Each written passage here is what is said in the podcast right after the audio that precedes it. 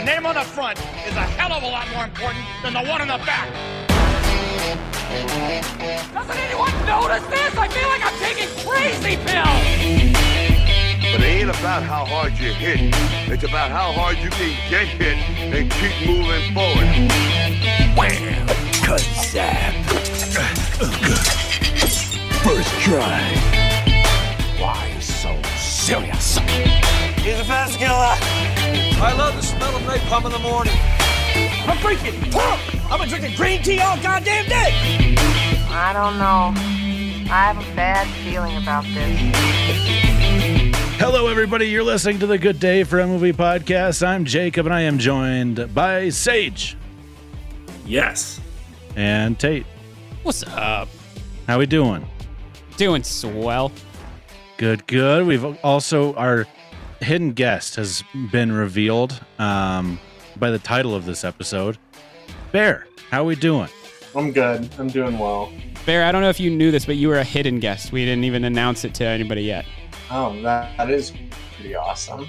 It's mainly because we didn't have it locked down. Very good. Yes. So how are we doing? How's everybody? We're recording this the day before Thanksgiving. This episode comes out after Thanksgiving. How is everybody's Thanksgiving? Stressed.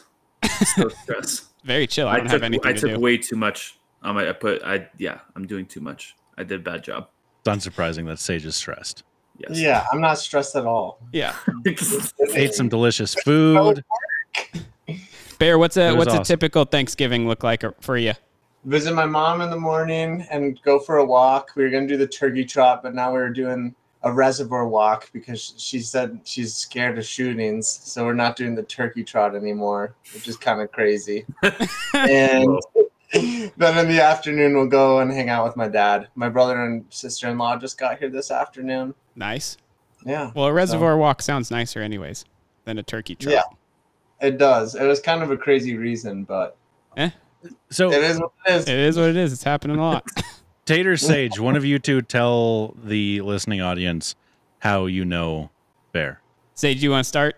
Well, Bear is a really good friend. He was like a growing up childhood friend of our neighbors, Andy and Seth, particularly Andy. And so we knew him mutually for several years that way. And then uh, we all went our different ways for a few years. Then he came back, and I came back from Oregon. And then Tate left to Austin because he's a weirdo. And then Bear and I started working together in the kitchen about like five months ago, four months ago.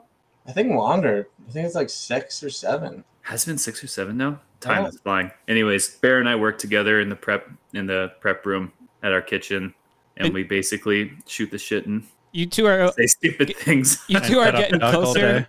You two are getting closer and closer to a married couple every day. Yeah, we have yeah. yet to de- we have yet to decide who's the work wife and husband. Yeah. Yeah, And Bear, I actually I know your older brother. We did a bunch of church stuff together in high school.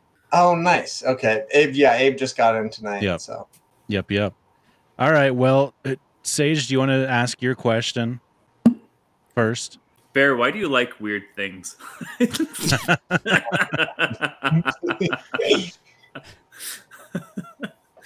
don't it. know. So, uh, for context, Bear and I are very different in like our arts views and our arts likings and our taste in things.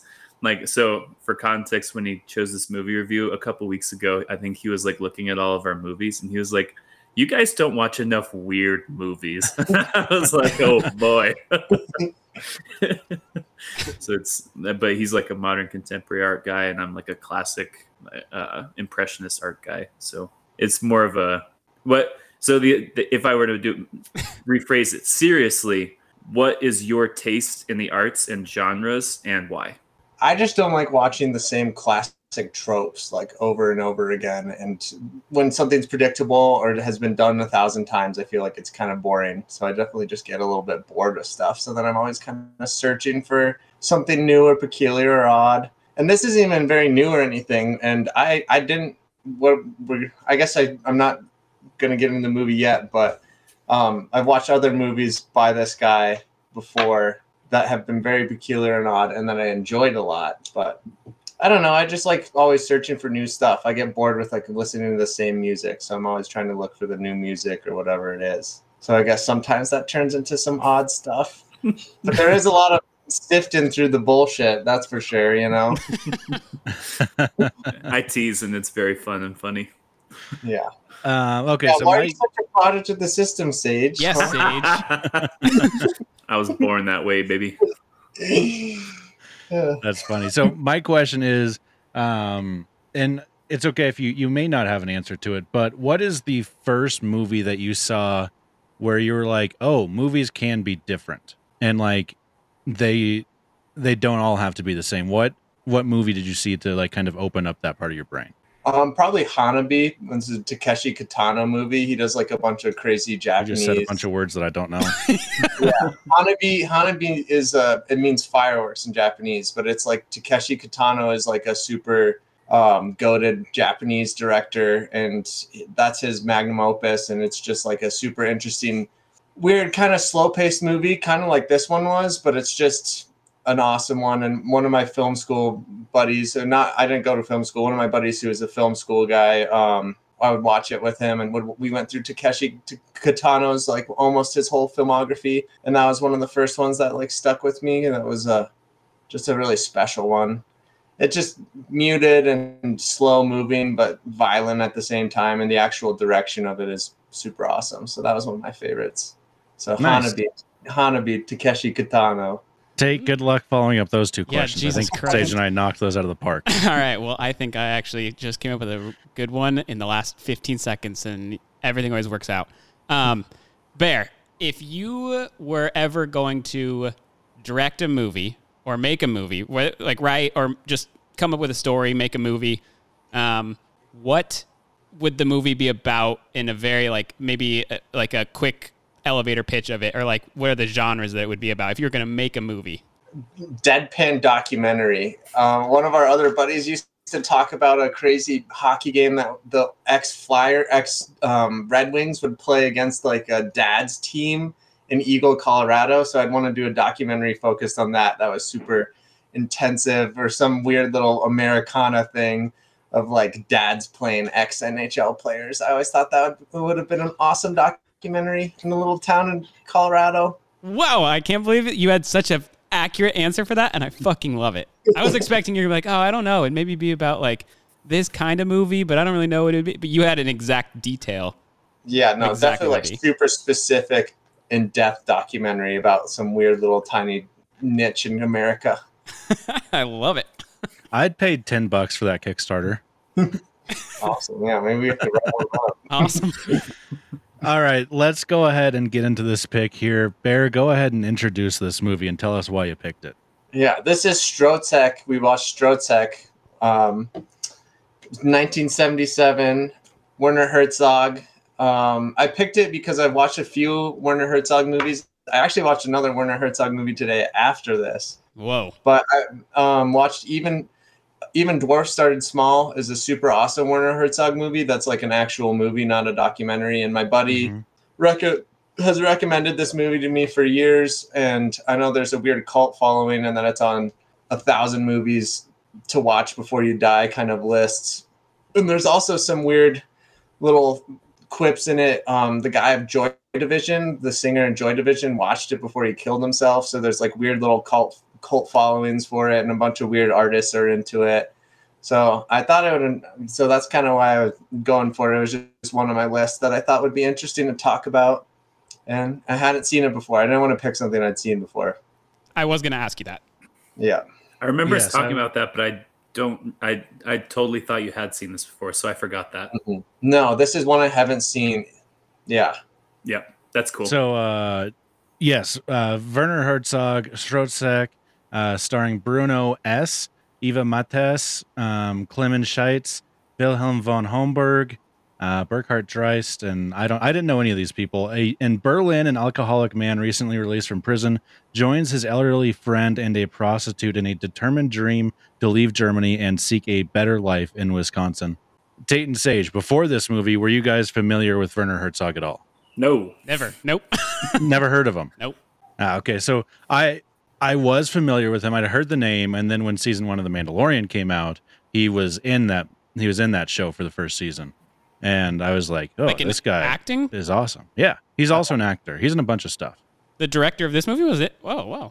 Huh. Mm-hmm. I want to see the baby. It is a shame that your people suffered so. Just as in this situation, it was all avoidable. Why did Mandalore resist our expansion? The Empire improves every system it touches, judged by any metric safety, prosperity, trade, opportunity, peace. Compare imperial rule to what is happening now. Look outside. Is the world more peaceful since the revolution? I see nothing but death and chaos. I would like to see the baby. yeah, exactly. But yeah, so I, I I have not seen anything that he's directed before. So this is my first Werner Herzog movie, but I kind of I kind of deep dived like his Wikipedia stuff. Um when season 1 of Mandalorian came out and pretty legendary dude, especially for like lots of documentaries. He's just a weirdo, which I like. He's like a really good weirdo. Like Yeah. just a yeah, he's just a dude. one kind of pair of shoes, like one pair of shoes kind of guy. Yeah. Oh yeah. Yeah. All right. Well, do we have anything before we want to throw it over? you Uh, need to work on your German accent, Jacob. I want to see. I want to get some more oomph out of I thought it was good. act, act- out of, out of those Ich spreche names. Deutsch. I want some more I oomph. took, I took so many years of German. I, I'm not. I'm not doubting the pronunciation. I just want some more oomph. some more some more gusto. guttural sounds. yeah. My favorite thing about German is that it is a very violent language sounding. It's it's the perfect dog training language. Even I love you sounds very harsh. You know what I love you is in German? Mm-mm. Ich liebe dich. It sounds like eat a dick. Ich liebe dick. I C H L.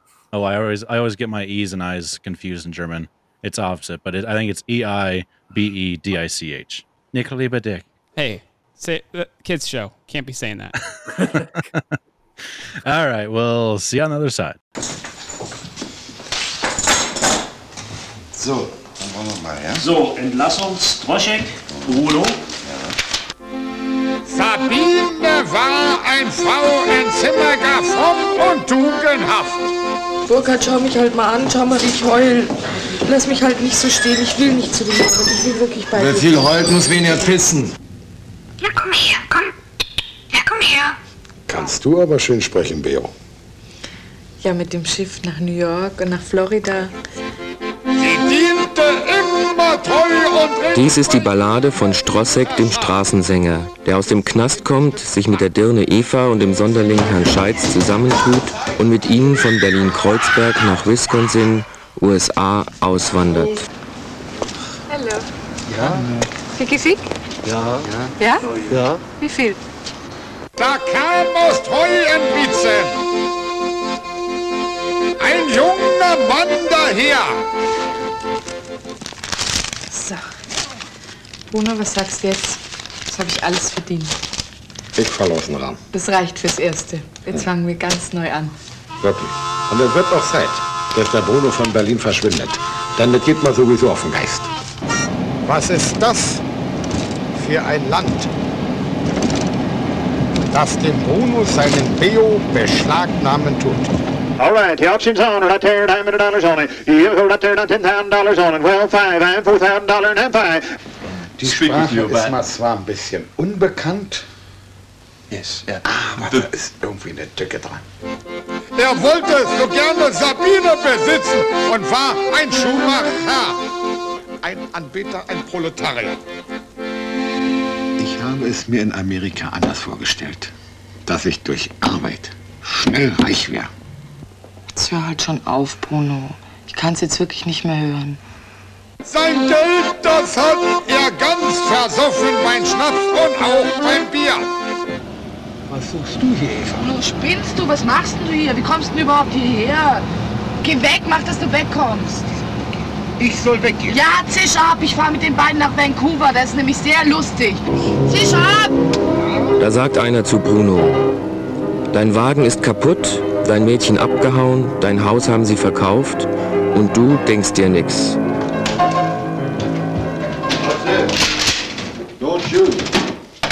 Ich weiß, auch Sie stecken mit allen unter einer Decke.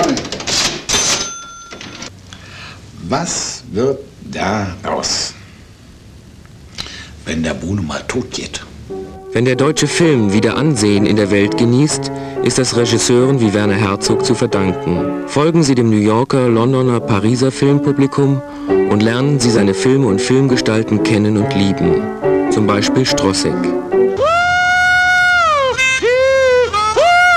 Sehen Sie alles in der Reihenfolge und beachten Sie das Ende. Denn der Bruno, der geht jetzt in Freiheit. Dieser Film war seltsam. No idea if that was good or not. More oomph. Dieser Film war seltsam. Oh, there you go. That was more believable. This film was weird. That's all I got to say. I want to see the baby. Man, I I did have to pause it about three quarters of the way through and take like a little five minute nap. I was like, all right, I'm I'm getting put to sleep here, and I woke up and I said, okay, where am I? What's happening? Why is this thing on my TV? And I was like, okay, I I've caught my surroundings. Hit play. Um, Sage, I already saw your Letterboxd score, so I'm not going to go to you first. Tate, your first impressions. This is such an awesome movie. I thought it was like I loved it from beginning to end. Every single thing about it. Um, I don't know really how to explain it. I think uh, like I'll be able to explain it more as we talk about it. But I just really enjoyed it. It was a really, I don't know. It- yeah, I loved um, Yeah, I I I do not agree, but I didn't like hate it. It just it was just too it was just too much for me. It was just a lot. It was a lot. Sage, what did you think? And then we'll go to Jay or to Bear. Man, I was probably a third of the way through the movie, and I was like, God, Jake's gonna love this movie. and then, like about halfway to two thirds of the way through, I was like, Wow, Tate might love this movie too. It was, I was. It's so Jake knows my well. It, my score could change at the end of this. Um, I got a little. So Jake, I kind of my biggest. We uh, should say real quick, Bear's first name is Jake. Y- yeah, sorry, Bear. I'll I'll be saying Bear. If- it's fine. My bad. Yeah. Uh, like I one of my biggest measures of scoring is will I watch it again and how soon will I watch it again? And currently, this movie is in the I will probably never watch this again area. but that's not necessarily that it was a bad movie. It was just like one at the end of the movie. I remember thinking in my head, I was like, "This was a comedy, wasn't it?" And I went and looked on IMDb and saw it was a comedy. I was like, "Those Germans have the driest humor." I swear to God, like I, it was a very weird and quirky movie. Thinking about Germans laughing at it made me laugh probably more than the actual in the movie made me laugh. Like I just imagined like him just saying like, "Yes, my accordion's broken" or something, and just seeing like a whole room full of Germans go bah! that made me, that made me laugh pretty hard. But I don't know. It was. I'm very curious to hear more of Jake and or Bear and Tate's thoughts Mhm. because that could sway me more one direction than the other. But I was very thoroughly confused with the humor aspect of the whole movie, and that was probably where I faltered. Yeah, the humor for me was definitely a bit lost in translation. Uh, Bear, what your first impressions? What'd you think? I thought it was pretty good. It wasn't my favorite. I definitely enjoy even Dwarf Started Small. It wasn't my favorite of Werner Herzog's stuff, but I definitely enjoyed it and liked it. I was glad I watched it. It definitely, I think its strongest attribute is just the contrast it has in terms of their lives in Berlin versus Wisconsin, or what they at least dream that's going to be, and then realizing that it really isn't like a land of opportunity and they're in this bleak place in Wisconsin. So I definitely think, yeah, that's not my first impression, I guess, is just I wasn't my favorite Werner Herzog, but I definitely still enjoyed watching it. I guess. Yeah. Yeah. All right, let's get into this thing. Tate, Well, oh lead yeah. Okay, so um, right off the bat, when I like read, because like you sent in the movie pick or we got it in the text, and I was just like, I looked at on my phone, I was like, okay, looks like a crazy movie. I just saw that it was a German 1990s. My reaction was, "What the fuck?" Yeah, I was like, I was like, all right, this looks like a crazy movie, but I'm down. And then I didn't read the bio of it until right before starting it. Right when I read it, I was like, whoa, this is insane. and I kind of was thinking that the entire movie was going to be like the plot of the movie was going to be their journey to Wisconsin. And when they like when it starts out, a I love how it starts out. How he's just like getting out of jail and like that whole process that they were like going through. I I don't know what it was just about the dialogue and the exchanges in that in those scenes, but I thought they were awesome um, between like the prison guards and between the his cellmates, and then like the last guy that was telling him not to go to the pub. So good. But anywho, I was thinking that this whole movie was going to be like their journey to America, um, and have like they'll have like mishaps along the way of like, and I thought it was going to be things that they mentioned like how to get money for it all, how to get like a visa for it, how to like get into the country, how to like make their way to Wisconsin. Um, but it's not that really at all. Like they get money fast and they get to the US fast. And then all of a sudden, like the second like half of this movie, even more than maybe just half, is like all takes place in Wisconsin or It's weirdly half. like yeah. but like the, anywho, they the journey was not any of this movie at all. It's just all like their um, experiences in Berlin, and then they move to America, and then it's their experiences in Wisconsin, and it's just like an insanely dry movie plot wise, very simple, like nothing nothing uh, complicated as far as like relationships or anything like that goes, um, or like anything that drives the plot. There's there's like nothing like that was really moving the plot other than just like their day to day lives, and that's what I actually kind of I was like waiting for something to happen for the whole time, like something to like be a wrench in the system that they have to like solve or fix or do something like that. Never came up, and it literally just felt like very authentic and like I was watching somebody in their daily life, and I came to really enjoy that by the end. Uh, but yeah, that was the first thing that I thought of is that it didn't go the direction that I thought it was going to. So I don't know if you guys thought or what you thought about it when you started it. Yeah, I mean, I so I didn't really look at the genre until like three quarters of the way through, and I was like, "What is this like? Where would this movie fall like in genre terms?" And I looked on IMDb and it said comedy, and I was like, "Oh, I haven't really laughed yet." But I'm like, uh, I, I think I've brought this point up before. I can't remember what it was, but I think it's hard for comedy to translate when you are reading subtitles. Um, at least it is for me. Um, and so I was like, well, I, I guess like comedy drama is like there's even American movies that like don't really make you laugh, but are situations just like this one where like it probably does best fit into the comedy. Um, but yeah, I I very much enjoyed that whole first part, and like as soon as he walks out of the jail, he walks into the pub. Um, I, I found that very amusing. I chuckled and like that. I, I think I actually liked everything in Germany. It was like when they got to Wisconsin after the guy pulled out his tooth. I was like, "What's going on here? What am I watching?" I would, I 100% agree with, well, actually, no, I 90% agree. Mm, 85% agree with Jacob. That number is dropping fast. it, I was getting aggressive at first. Uh, the whole Germany part was awesome. I did like that. That was the best part of the movie for me. The part that there were just like underlying things that, and there were funny parts in Wisconsin. Like I liked how he just walked around with that cowboy hat, or I don't know if it was cow. I thought that was just funny. Yeah. Oh, for sure. Yeah, like his outfit was very funny, and like was there was a. uh, the I mean one of the first scenes when the prisoner with the cowboy hat on lights his fart on fire. I was like, "What?" Yeah, that, was, kind of awesome. out of left field, but very funny. Yeah. yeah. He's like, "I got a present for you. I'm gonna light a fart on fire." But like the part that uh, the underlying part that really annoyed me on the Wisconsin side was how Bruno was kept being like, "We can't afford anything. This isn't the life I imagined." Blah blah, and he was just doing nothing. It seemed like, whereas Ava was just prostituting and waitressing and like making all this money and paying off their debts, and he was like. Ava, we need to think about how we can't afford these things and how our life wasn't how we thought it was going to be. I was like, bro, like that's not funny and get a job. Like And, like- those are my two thoughts. How did he afford the flat in Berlin? He, yes, I, I have, I have a lot of. No, I think that was just his friend's place. I think they. Or he street performer, right? Well, yeah, he's a Oh, street guess, performer yeah. and gets some money there. But I thought that the flat was his friend's place that he had Mm. for him. I thought he said that in jail. Um, He, he said think he my owned- friend was keeping my fl- my flat. No, I think he owned the flat and his Oh. friend was watching it for him. Yeah. Yeah. I do have a Yeah. fun fact about that. Um, so this is another. I mean, this will be something that I bring up constantly throughout this, and it's a tangent right now. Um, but this role in this movie I saw was written by the director purely for this actor.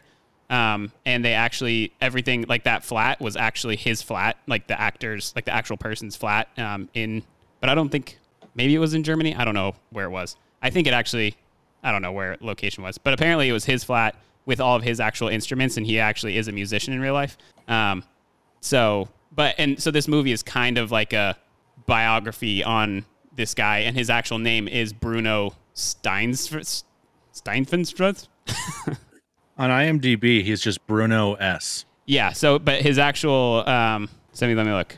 If you click on Bruno S on Wiki or Wikipedia has Bruno S as Bruno Schleinstein, um, often credited as Bruno S, was a German film actor, artist, and musician, um, known internationally for his roles in two films directed by Herzog, um, The Enigma of Kaspar Hauser and Stroszek.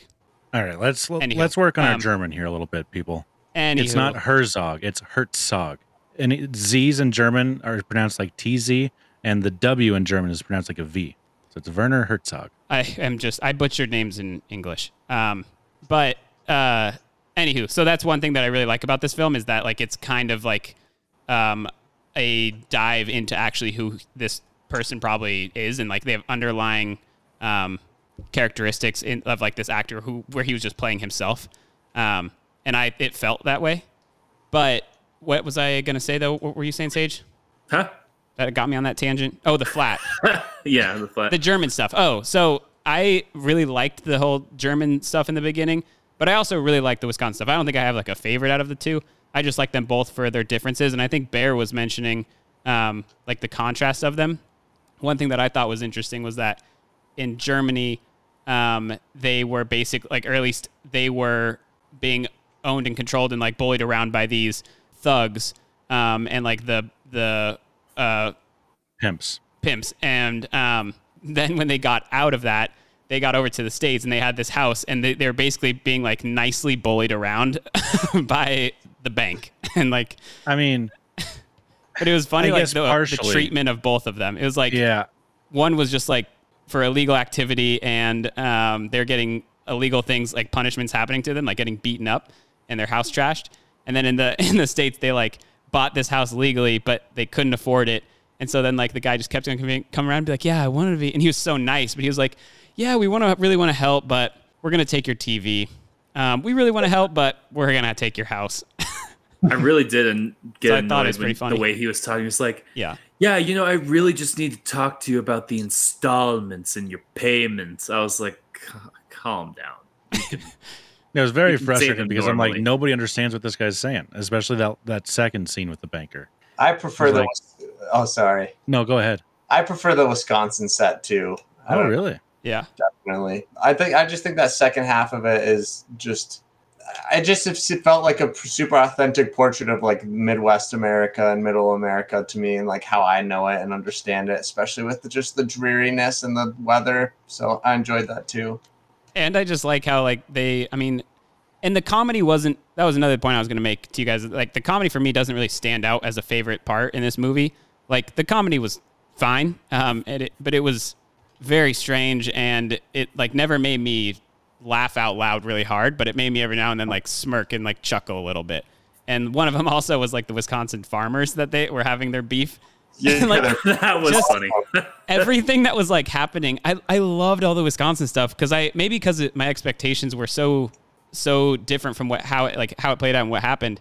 But like everything from him being in like the shop just talking to the guy about hey don't go over to those farmers. They're having some beef right now and they'll shoot you maybe everything from that to like the waitress working her day job to the old guy running out and like testing the natural or like whatever nature's magnesium magnetism magnetism that was definitely my favorite part of the whole Wisconsin side of the movie. the- actually, there were two, the, and they were both involving the old man. That that one was the first one where I was like, "This is pretty funny and hilarious." And then the other one that was funny was when he was like, a- after they lost the house, he was Yeah. like, "This is a conspiracy. We need to kill." And he's just shotgun loaded in the passenger seat. just goes into a barber shop and robs them, and just gets taken away, and we never see It's him. again. underneath the bank, and he's like, "They're in cahoots." Yeah. They're in cahoots. This is a conspiracy.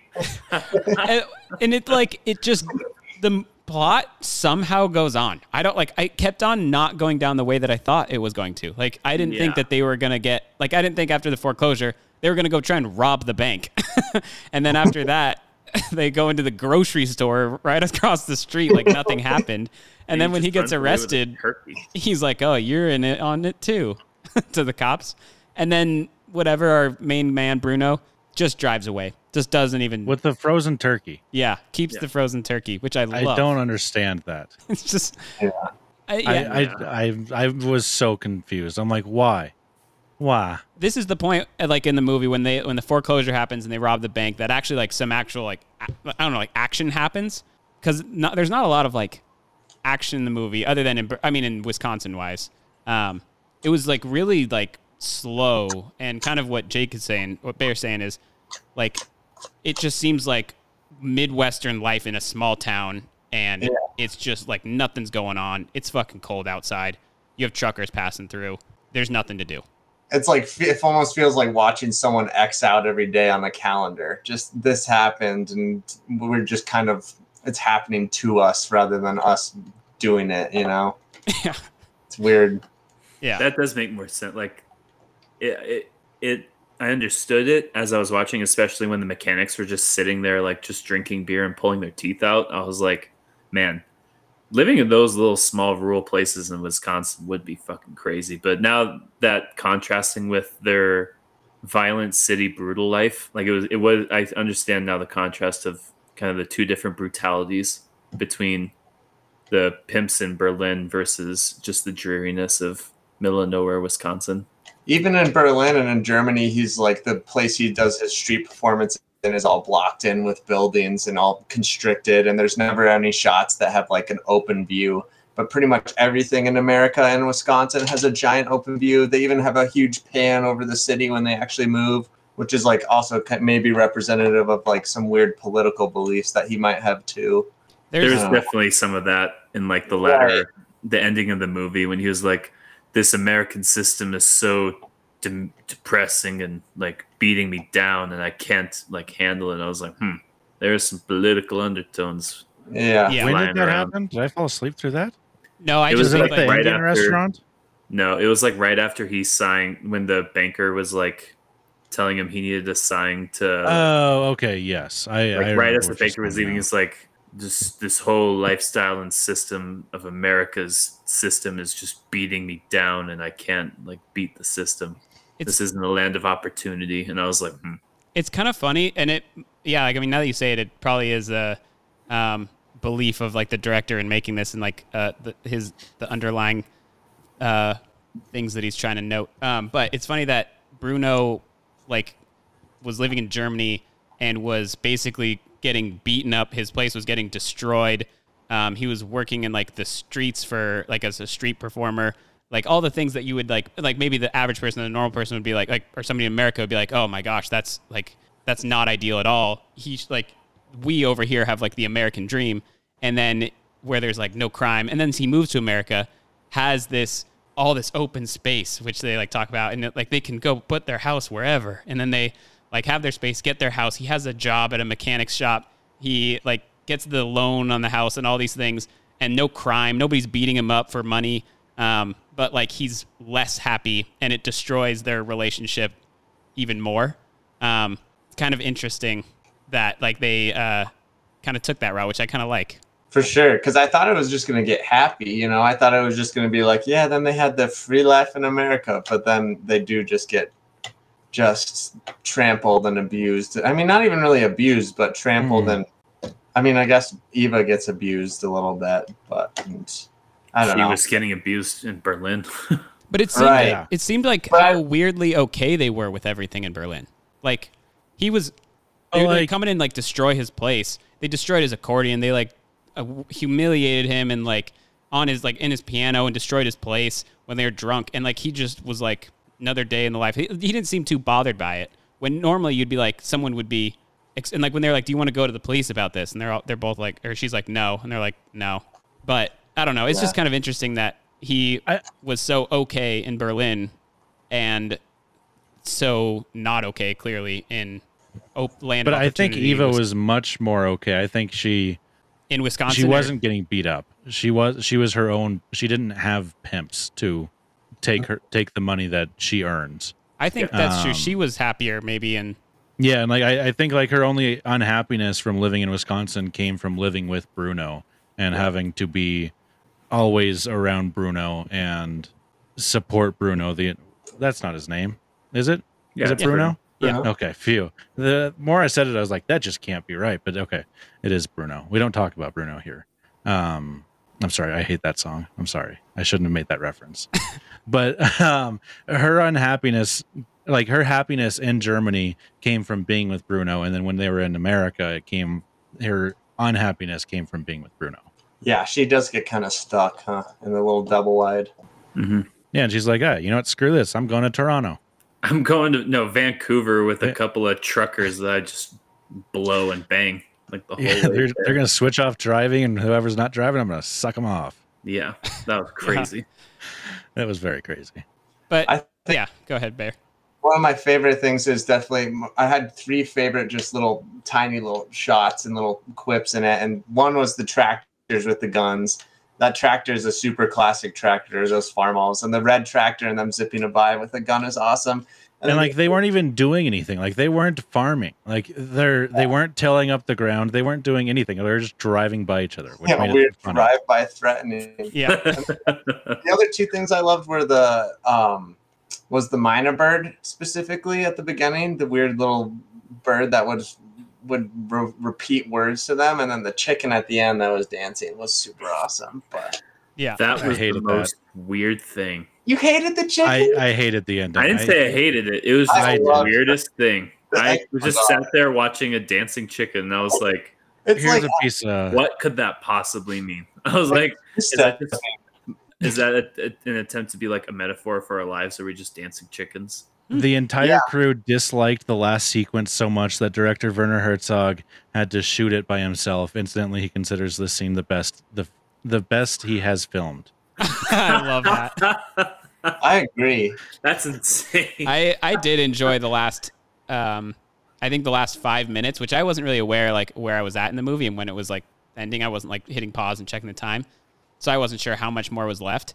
Um so when he once he like grabs everything from when um he runs away with the turkey. So after that, so when he goes to the shop, grabs the truck, loads it with a bunch of beer. I loved that. Um, and then just starts driving. And then he gets to the place where I don't know who he was talking to um, at that like little diner. But when they were when they're just like, you lost your girl, you lost your house, your car's broke down. Uh, yeah, like I, I don't know what to tell you. And then he just kind of goes out and when he starts starts that everything from like that sound. So like even the truck when he just starts setting it in the circle, I was like, what a way to just leave your truck if it's just run down and broken. That's a baller move. And then and it catches on You fire. can literally see it on fire. Yeah. Yeah, and then and then everything from there too, like the all of the animals. I don't know what it was about those, like, but I kind of liked. Maybe it's because it filled in um, some space, like some sounds and some things like visually to look at. Um, but I really enjoyed like watching. I don't know what it was about it, but I really enjoyed it. Everything up until he started the um, chairlift. But yeah, I don't. I don't really know why I liked it so much. That's my He's whole been thing away from snow movie. for so long he forgot the word chairlift. yeah, but I, I don't know why I really enjoyed it. I don't. That's my thing about this whole movie. Like I can't really pinpoint like exactly why I enjoyed it all, and that's why I think I make me uh, makes me like it even more. but yeah, I liked those last Yeah. scenes with the animals dancing and eating because maybe it just made them seem like like it made me feel bad for them. But Yeah. And they're constricted too. They're like being jailed at in some way, I guess is also a weird play on like the weird every like them all feeling stuck throughout the whole movie. But the chicken in particular, the way it dances is like pretty um just like hypnotic and amusing. Like Sage, these guys are like crazy. Sequence. Like, if you watch his little feet. It'll take one, it'll two step with each foot. You know what I mean? Which was, I don't know. I I love that chicken dancing. Well, and I like that they came back to it because like he they show all the animals and it was just like whatever. The first one was like the rabbit, and then You guys are like you keep you keep saying the wrong words. Like you should be saying the opposite, and No. that would be my feelings on it. it was so good. But like they showed like all of the animals, like the three different animals, and then like it shows him on the chairlift, everything that's happening with the cops, and then the way that the movie ends is just by like five minutes of music with just like a crazy harmonica and like the screaming, where it's like ah. Ooh, ah. and then the chicken just dancing while it like pulls the Yeah. string and then just starts dancing. And I was like, what am I watching? I fucking love it. Yeah, the Did he shoot was himself on the chairlift? By the way. Yes. Yeah. Okay, Yeah. that's what I thought. for sure. And that's the so that's the other like thing about this movie that I really like is that um and so I did see that it's like I or Wikipedia calls this movie, which I like it more than just calling it a comedy drama. Um, it calls it a tragic comedy, which is a weird word, but yeah, basically like a tragic. That's not a weird word, Tate. That's Doesn't one of like the oldest literary genres out there. tragic comedy. I don't know if I've ever heard it.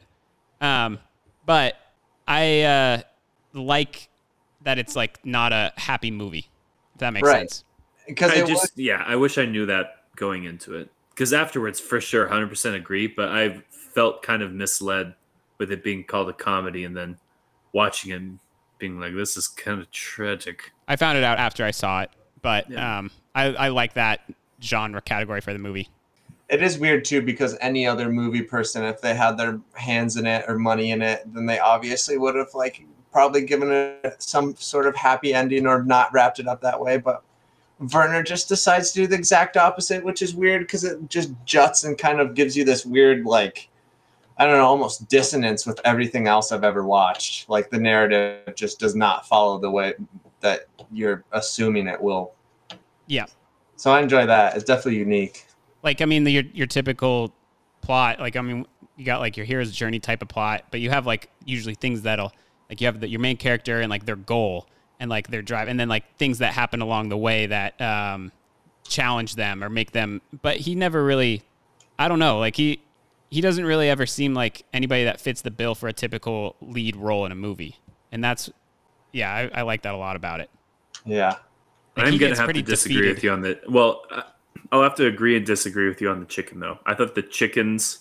What was the other chicken? That was the last chicken. It was a duck, a chicken, and a rabbit, right? Rabbit. Yeah, the Or- rabbit was riding the fire engine, the duck was playing the drum, and the chicken was dancing. And But there there's was two also- chickens. No, there's there a chicken playing the chicken. Piano. Yeah, Oh, there's the that's right. piano chicken. That was the last one. Yeah. When it went to the piano chicken and then he shot himself on the chairlift and then went back to the chicken, I was like, okay, this director is trying to say so much. I don't like it. But these things are funny and I actually kind of enjoy that. Like I enjoyed the actual animal, like him just pressing all these weird things and like these animals doing weird things. I was like, I mean, this just sums up this movie in a nutshell. But then when it's kind of seemed like there were undertones of like Bruno as the dancing chicken, and like that led to him like taking his life, I was like, whoa, uh, that was like one direction my my mind went, and then I was like, maybe Bruno was trying to find himself in one of these animals and took his life. I was like, whoa, just all of those little rabbit holes I was going down. I was like, I don't like any of those. But surface level, I thought it was funny and I enjoyed it. Huh. I didn't read into that that deeply. I kind of feel like I was approaching it more just as something to look at while I'm thinking this, but maybe that is more along the lines of his intentions. But sometimes I'll watch movies and kind of think that I can approach them like a painting at the same time, and like this, these chickens dancing or whatever are just part of the painting, and they're like one little quip in this big giant painting that I'm watching or that I'm experiencing. But I didn't read that deeply into the chickens as a symbol, but I think I probably missed something there or could have. Yeah, I, I really didn't look into this movie. I think until I finished it, um, the only thing that I looked into deeply or thought about was the um, American life versus like the Berlin life and uh, those like themes he was trying to attack. But uh, like little details on like little shots and little actions in the movie, I don't think I looked too deeply on. I just kind of liked it visually. It felt like a peaceful movie, and that and that same that that chicken scene kind of seemed like a peaceful ending I don't know why. It did make me like comforted Yeah. at the end. Oh, it was I, the like, exact felt- opposite because- for me again. You guys just keep saying the opposite of my thoughts. Well, I think it's maybe because it's like without that, like it, you really fall in on like the action that finished the movie, which is him on the chairlift killing himself. But like with this other visual and music going on, it kind of like maybe, I don't know, takes your mind fully off of that, and it's like something else that's completely random to like, uh, I don't know. But it just seems so weird to have those three things all happen like in the same few minutes. it definitely wrapped up that way for me too. I felt like it was just wrapped up in this way where I was I didn't really feel bad. It just kind of felt like that's what happened and I don't it kind of was like a after there's a huge tragedy or something or you like see someone die on the highway or something and you like don't eat for 6 hours and then you eat like one little dinner roll and then you like kind of start to feel at least like a little bit better. Kind of felt like that for me like those chickens and all the lights and it just felt like okay that happened and i'm accepting it Yeah, it almost like brought uh I don't know, like a weird yeah, weird comfortability to the ending. I don't know. yeah i love the ending Yeah, I I really love the ending. Um I don't know if it's too soon to get into the ending and like I feel like we've covered pretty much a lot of the ending. Um but the other thing that I was to say is um I liked that um the uh his whole relationship like when it starts to fall apart um, I think that's the only thing that really challenge, like really like challenges him emotionally because it seems like nothing in this movie really put him down ever. Like being in jail, uh, getting his apartment torn apart, like none of that seemed to really bother him. Everything in Wisconsin, like the job that he had at first, didn't seem to really bother him. Um, life was good, and then like the first time that she goes and sleeps like or is a like prostitute for other people is when he really kind of starts to go down this bad path. Um, and it was interesting to watch him slowly go down it um, and like slowly start drinking a lot more and basically just accepting his reality, not doing anything about it. It was just really interesting from a, like a uh, people standpoint because normally you'd think like you'd fight that if you're him. Like you'd, I don't know what you'd do though, but anyhow, take some action yeah i guess it's just kind of I, I liked that it uh, took a very different route and yeah i don't know that he just kind of kept getting beaten down and i felt bad for him but also kind of like yeah like jake said kind of accepted it as the way it was he was an interesting character This may be a hot topic for Bear and Tate. I hate. I did not like Bruno at all. He was No, by I far my was least very favorite unlikable. character. He was incredibly unlikable, not funny, least funny. hmm Uh, I loved the old man. He was definitely Yes. my favorite. He made me laugh. Eva or Ava had the most to offer as a character. I think in the whole movie, Bruno was just disappointing, underwhelming, not funny. Anytime he spoke, I was like, "Stop talking." He the only thing that like I liked about Bruno was in the Germany scenes whenever he was like doing anything music related or when he'd like I one thing that kind of made me giggle is when he just walks in the pub and he's like, Hey Eva or Ava, how are you doing? And the guy's like, Shut up, tramp, get out of here. He's like, Okay. And he like keeps going. I was like, All right, this could be funny. But like, yeah, like I much- liked I liked all of him in Germany. Yeah, like I think he was a good character in Germany. I think when they got to America, he just became unlikable, and I could not feel less sorry for him. Like Yeah, no, I, I- was like, uh, you asked like his it. actions just kind of led to everything, in my opinion. Like he wasn't doing anything; he was just boring.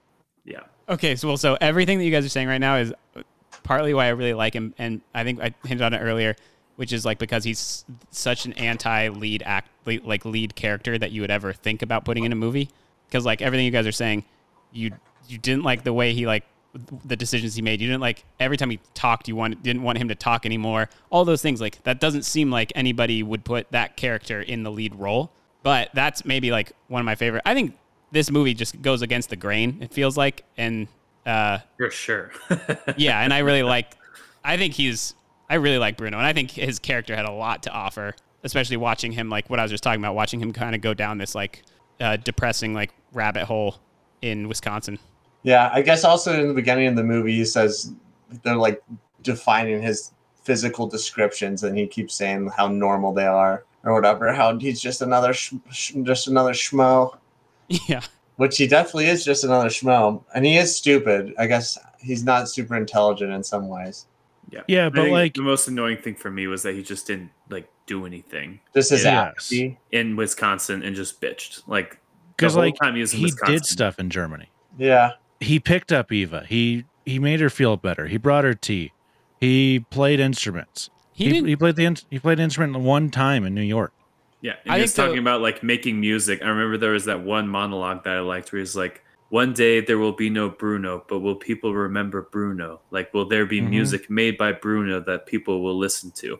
And then when he was in Wisconsin, he's like, "I can't afford the mortgage. Drink my life away." And I was like, "Like, are you just trying to say that's what America does to you, or did you just like change, or like what happened here? Like he just evolved massively in Okay. Wisconsin." So get maybe maybe here's this. You're starting to make me think about this. Music was the main thing that g- made him who he was, and when he lost that, when he moved to Wisconsin, uh, he lost everything else. But why did he lose that? Because his accordion got snapped. His accordion got snapped, and he's not going to bring his piano. And he lost his myna bird. He was pretty. De- The only thing that he had get in his myna bird d- possessed or whatever. and the only thing that he had in New York, which I love that he blew it, was like the bugle thing. that was awesome. But it just seems like he had a, a uh, his whole character and his whole personality and like purpose was tied to making music or like enjoying and like these instruments. Because he he talked a lot about when he was in Berlin about his instruments and um, playing them, and like the whole scene about him going on the street corner and performing uh, and like all the kids watching him and everything. Like it looked dark and not glamorous, but he at least seemed happy. And then when he moves to Wisconsin, the one difference, like he has his girl, he has a job, he has everything, but it's like the one thing that he doesn't have in his life is to be able to play music. Maybe that's an underlying thing with this with this whole character. Yeah. That I didn't Yeah, think I mean, until you said I, I definitely agree. I just don't understand. Like, there's other instruments that he could play. Well, but he was talking about how special that like black piano was to him. Um, and obviously, I like well, clearly If you can barely afford had a new TV, why don't you buy an accordion instead? Sure, he could have, but like I don't. I well, a I don't think they had a choice of what came in the house. I think it just came with the house. Um, no, but they, they, they. I think they specifically mention we shouldn't have bought this TV. He does. Oh, I don't know. Well, maybe that was just a different. Uh, I'm. I don't know about his decisions and choices when he got. it. I'm not going to dig into all that. Um, I mean, it definitely goes into their American expectations. Like they had the expectation of having a different life in America, not just like different lives being in America, but different lifestyles coming Mhm. with that. And but just kind of his whole. I mean, Ava obviously just devolved back into being a prostitute. Old man devolved back into being like a crazy old man, which was awesome. And then Bruno like didn't just he was almost He almost just stopped. yeah, he didn't even devolve. He just like disappeared almost. Well, I'm a person. surprised. Uh, Sage, I'm surprised you like Ava as a character so much because I kind of found her derivative and kind of like a common trope of like a kind-hearted prostitute, and she didn't change at all throughout the movie. She just stuck to her ways. And I guess if you're like thinking about characters who change throughout the movie, Bruno does change, and the, all the other characters kind of seem static to me. And Ava especially seems like just one of those tropes that's in a bunch of other movies that I feel like of course she's just gonna keep doing this and like she'll be nice to him and then leave when it gets shitty. But I'd say, well, I, I disagree on that. I think Ava is significantly stronger in America. Like, she's, and it, uh, there's something when she was being a waitress, you could kind of see her happy, smiling, contributing, like doing a good job. And then I think it was at a point where she realized she could make more money by Mhm. doing prostitution on the side that uh, she went back to the thing that she was doing in Germany, but it was more empowering to her in America than it was in uh, Germany. Like even in when she was leaving Germany, when she was doing the prostitution with presumably Turkish men, and she was like, that, that was a funny line, "Fucky fuck." I was like, "What the fuck?" But then uh, when she said "fuck you, fuck," and she was like super empowered, and then got the money and was like, "We're getting out of here." It was like there was kind of a difference in tone about her. Yes, she ended up doing the same thing that she was doing in Germany, but her character development was much more. She wasn't doing it for somebody else. She was doing it for herself. Sh- Sure, yeah. So I what I like the way I kind of saw her character was I didn't think I so I kind of agree with Bear, but I also see what you're saying, Sage. Um, I don't think she. I think she started to develop as a character, and then I think she fell back into her old self. Um, and sure, maybe she was doing it now by choice, you could say, instead of by these pimps. Um, but she does kind of, I think, devolve back into uh, like her old self, just in a different place. Um, so I think by the end, like start to end, her isn't like that different. She's just doing it by choice and maybe a little happier.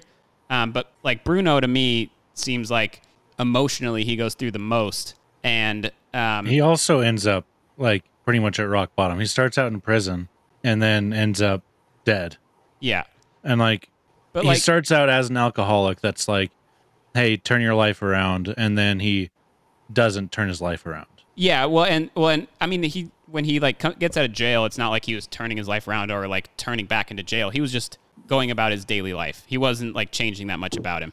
Um, and it seemed like when, and also now that I'm thinking about it too, like when they went to Wisconsin to America, he seemed to be to be the one that got shafted the most, um, even right off the bat. Like she seemed much happier because she was out of her bad situation in Berlin.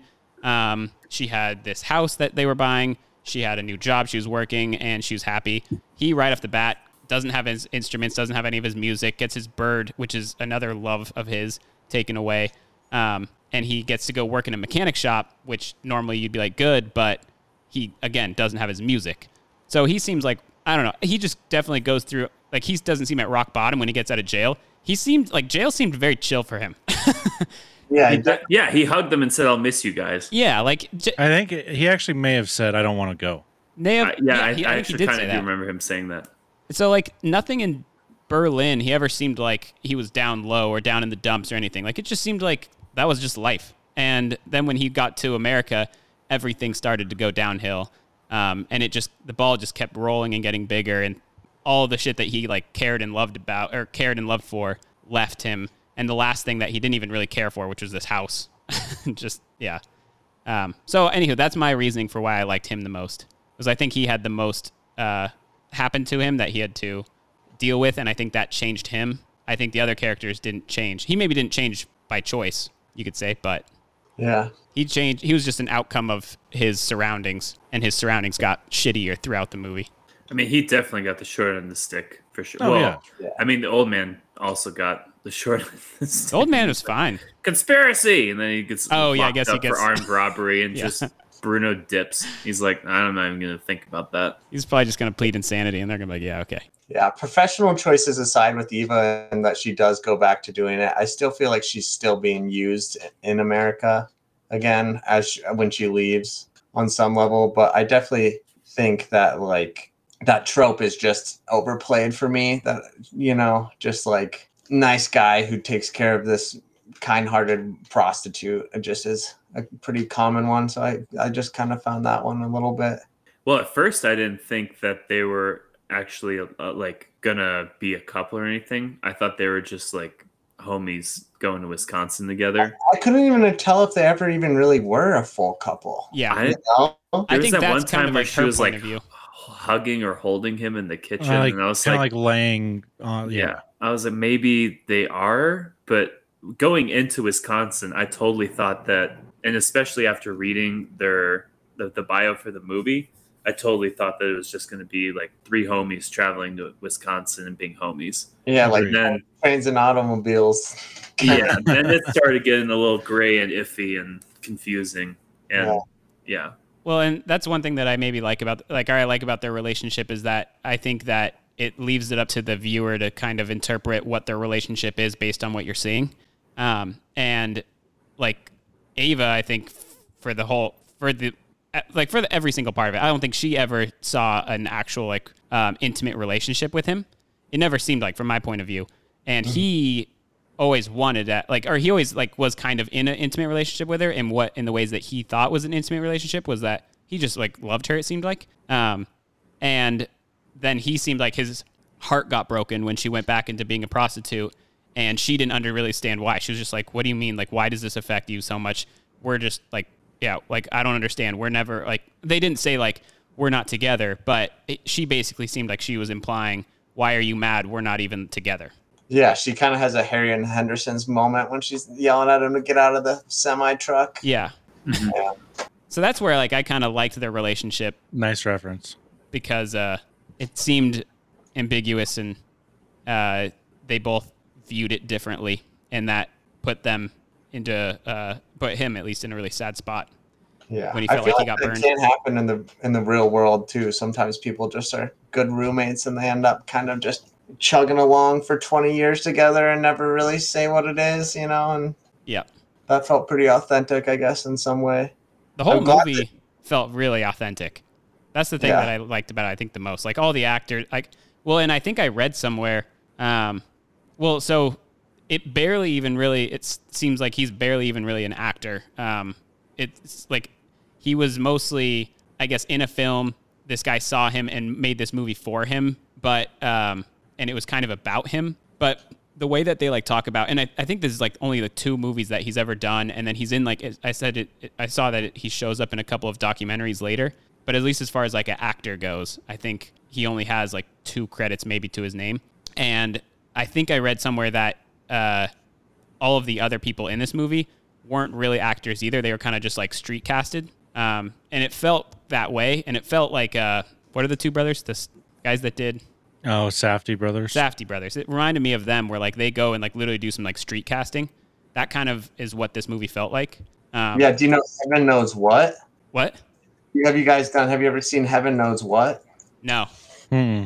Um, it's a movie, but they have a they found a homeless girl who was writing the whole script for it on in the Mac stores and then emailing it to herself, and that's one of their first films. It's pretty cool, and she plays herself in it. She's like a homeless drug addict. That's They really find her on cool. the streets. Yeah, that's a good one. That sounds sweet. Well, and that's what this movie felt like. It felt like he almost wrote the story because it was about his life and he was playing himself. Yeah, for sure. That's what this movie felt like to me. And everyone Yeah. else that was in it just seemed like like I mean, I think the movies even like their credits are even their names in the movie. Mm-hmm. Yeah, no, Like, that's a- it's like Ava was played as Ava in real life. Yeah. And Schleitzky or Bruno. S., Wilhelm von Homburg, and Burkhard Dreist were all convicted criminals. Von Homburg, when convicted nine years after the film, was guilty of almost exactly the same crimes his character is seen committing in the film. Is that the old guy then? I think so. Yeah. So God, awesome. Rob the bank. What a funny man. this is what I read about um, Bruno, the main character. It says that this is like his actual life. He was the unwanted son of a prostitute, um, and at one point, when he was three years old, was beaten so badly by his mother that he became temporarily deaf. Um, this led to his placement in a mental int- mental institution. He spent the next 23 years in various institutions, and I think in the movie that's what he calls homes. When he was just like, when he was talking about like passing, because I thought about that a couple times. Like in the when they're in the jail cell, he's like, you don't want to go back to like the homes. And um, when he was talking about life growing up with somebody, he was just like, yeah, he's like all the homes that I moved around in, um, blah blah blah. So I think that's a direct. When I read this later, I was like, oh, I think that's the direct uh, hint at that line. But he yeah, I'm sorry. Von Homburg is not the old guy. Okay. Which one was that then? That's Clemens Scheitz is the old guy. I think Wilhelm von Homburg was one of the um, Bad boys. pimps. I Oh. think he was also. Has anybody seen Ghostbusters two? No. if he's in that, that's Hmm. random. Yeah, I, I think he's also in Die Hard. I think he Whoa. in Ghostbusters two. He's the painting um, that's like possessed. Um, but this was saying that he spent 23 years in various institutions, running, often running afoul of the law. Um, despite his past, he's a, he's a self-taught painter and musician. Um, these were his favorite occupations. Yeah, director Werner Herzog. Herzog. Werner Herzog. Werner Herzog saw him in the documentary um, and vowed to work with him, which led to his major role um, in this other movie. So he's in a documentary, and then um, he was in this movie called The Enigma of Kaspar Hauser, and then Stroszek, which it said that he wrote this, uh, whatever the main guy had, or whoever wrote the story. I think it was the director. Um, wrote it in four days after like making one movie with him. He was like, "I have the perfect thing." And I also Crazy. read that uh, our main guy Bruno, uh, they're like almost every day when they're on set, he would have, um, they would have to take like several hours to wait for him to be ready. Like he would be screaming and like they would have to t- just sit there and like listen to him and talk to him. But it sounded like there's almost like uh, therapy session type of things for like several hours before they had to shoot almost every time. So he did seem like he had a lot going on, even like outside of his character. Yeah, for sure.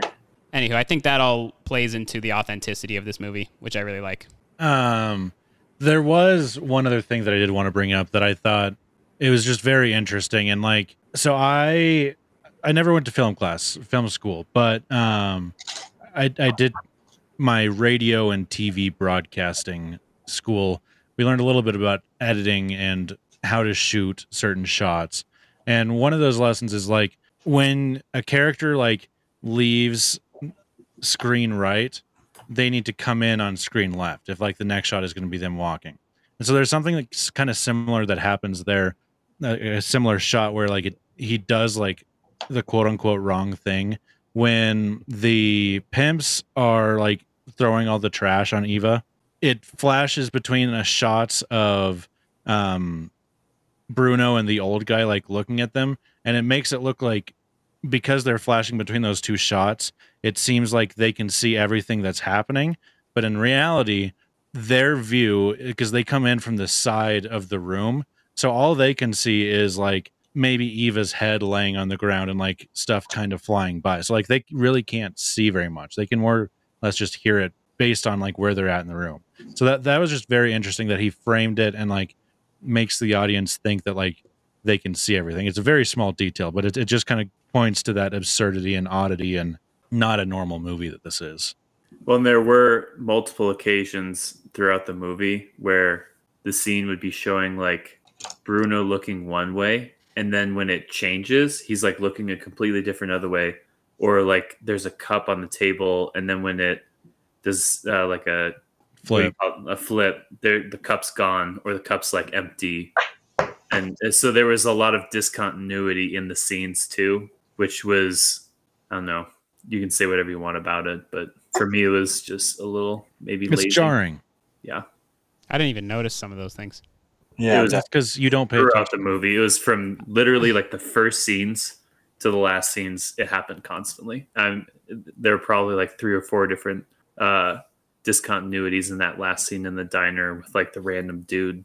Mm-hmm. I was, but I, I, what I was thinking about during that scene though, Jacob, with the where they were like throwing trash and beating up on her, um, is I thought that I didn't even know that. Like, I was thinking that they were in the house, but it was a completely different room, and that they weren't watching it happen, and that they were just listening to what was happening, and they couldn't see it at all. And then when it kind of shows him walk into the room from the other one, I was like, oh, he definitely just watched all of this happen. So that was the way I thought about it. Is I was like, You got that totally wrong, I think. no, but- but I think he was watching everything that was happening. I don't think he was. Their door I don't was think like he could see open very right up much of it. to, and the light from the room that he entered was on her on the floor. That's what I'm saying. Like he- she, he couldn't see like the people like throwing. Like I think he could only see like her body like laying there and the But I, stuff. I thought coming that like they were in a completely different room and couldn't see anything. I thought they were just Ah, sitting there listening. I don't like know how you could possibly think that with how it was shot, but Well, yeah, that I mean that's just the way that I thought about it because they don't give you anything. I wasn't thinking. I about thought it, I thought it was just because they were taunting him with his accordion, and then they rip it in half, right? and they're kind of looking that way. Oh, I didn't even think that they knew that he was in there because he was so quiet. I thought that they just did that to his place n- without knowing that he was right there. That's the way I took it. It was a weird one, obviously, Yeah. definitely. And I, I mean, all of the times that they just like the that wasn't even the last time. The last time was when they just he was getting like tan he was like in some tangerines for Ava, and then turns around, they're just standing there, and then they follow him and just walk into his flat, and then do that whole thing. I was like, you don't he have a lock? I was like, Yeah. what's going on here? How are they just Yeah. they just waltzed into his house and just stood there staring at him for like a minute. and he just seemed That like a, a so strange. Like was- a what do you call it in video games? Like a non-player character NPC. yeah NPC. He's like an NPC. Like he just kind of like non yeah NPC. non-player. That's what I said. I think you said M. No, NPC. Um, but yeah, where he's just kind of like watching everything else happen to him and just going with it. So strange. Yeah, he was very strange for a lead. Yes. Oh, so good.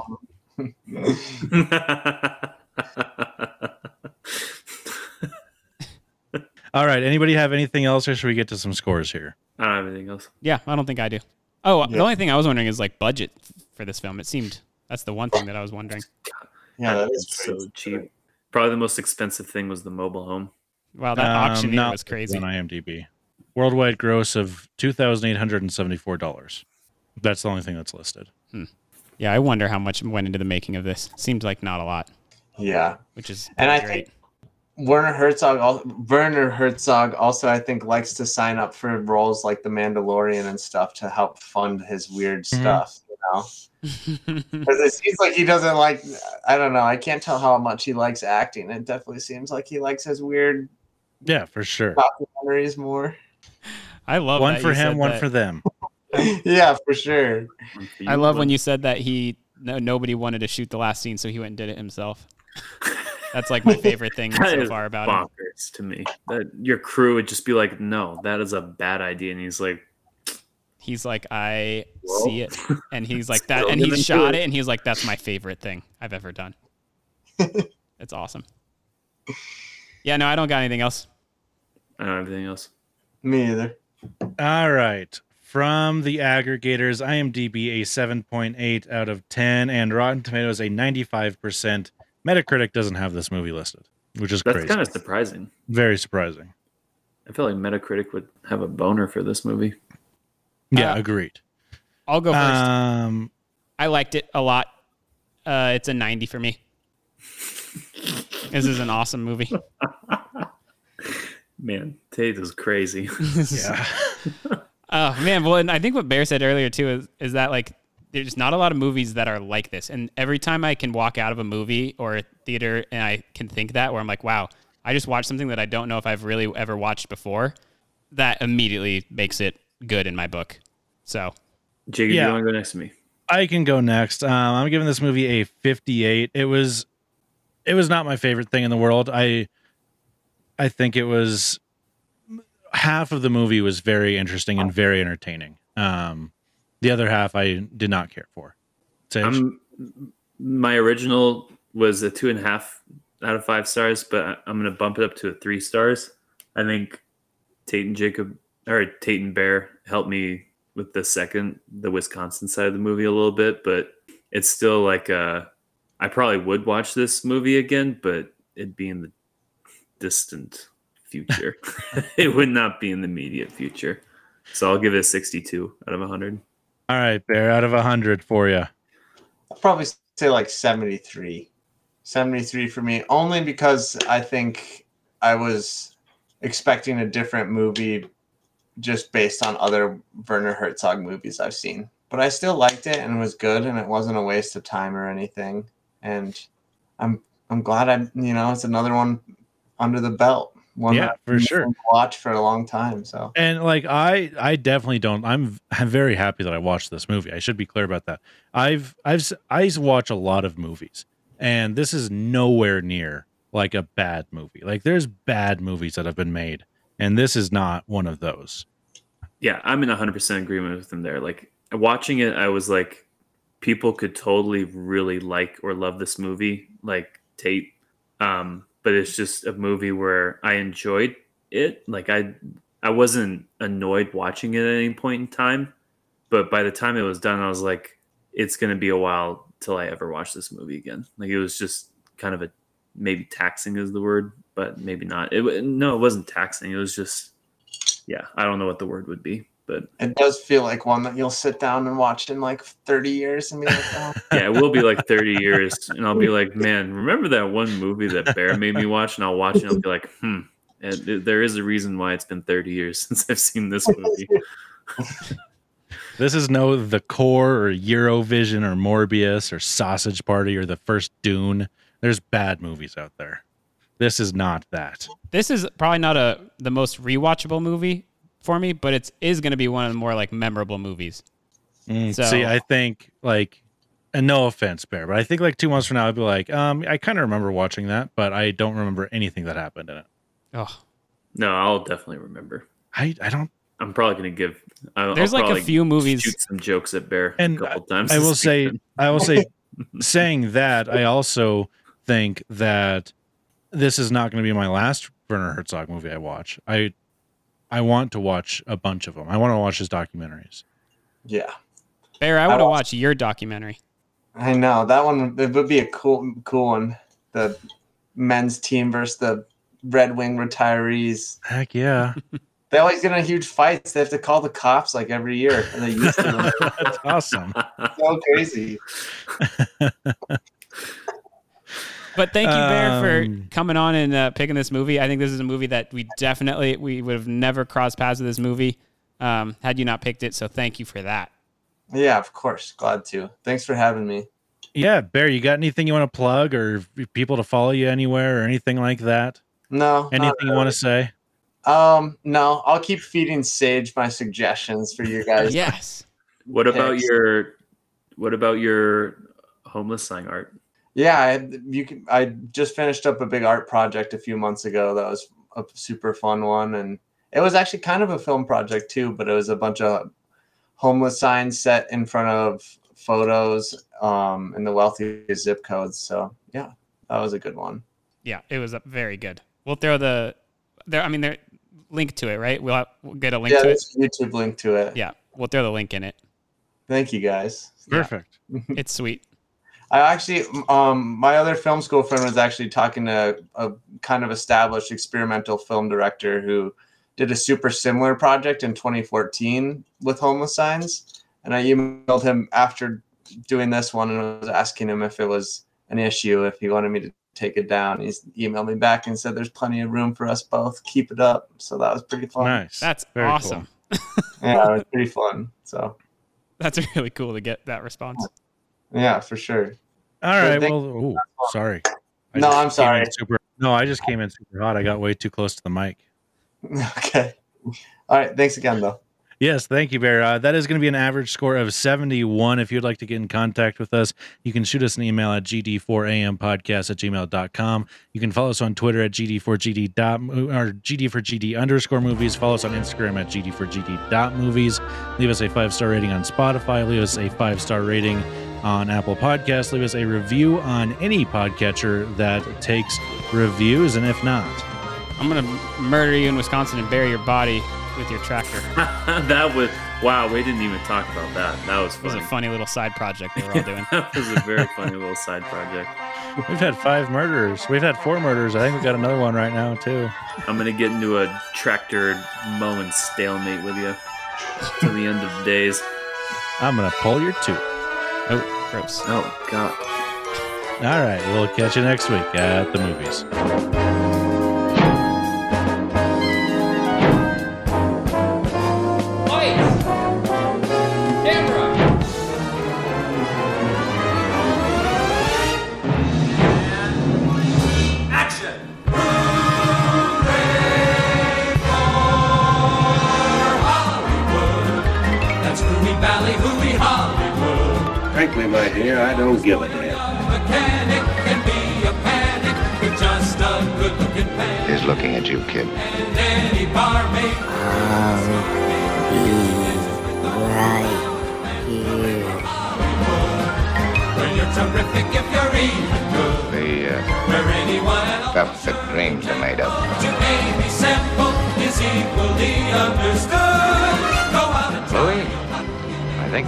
Beginning of a beautiful friendship. Hollywood.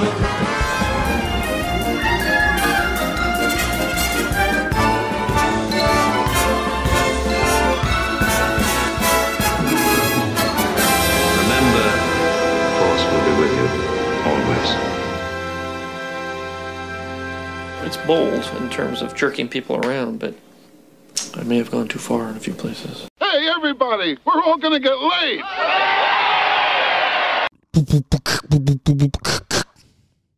Hello, hello, hello, hello, hello, hello, hello. Wow, am I louder now? What the fuck? I wish I knew.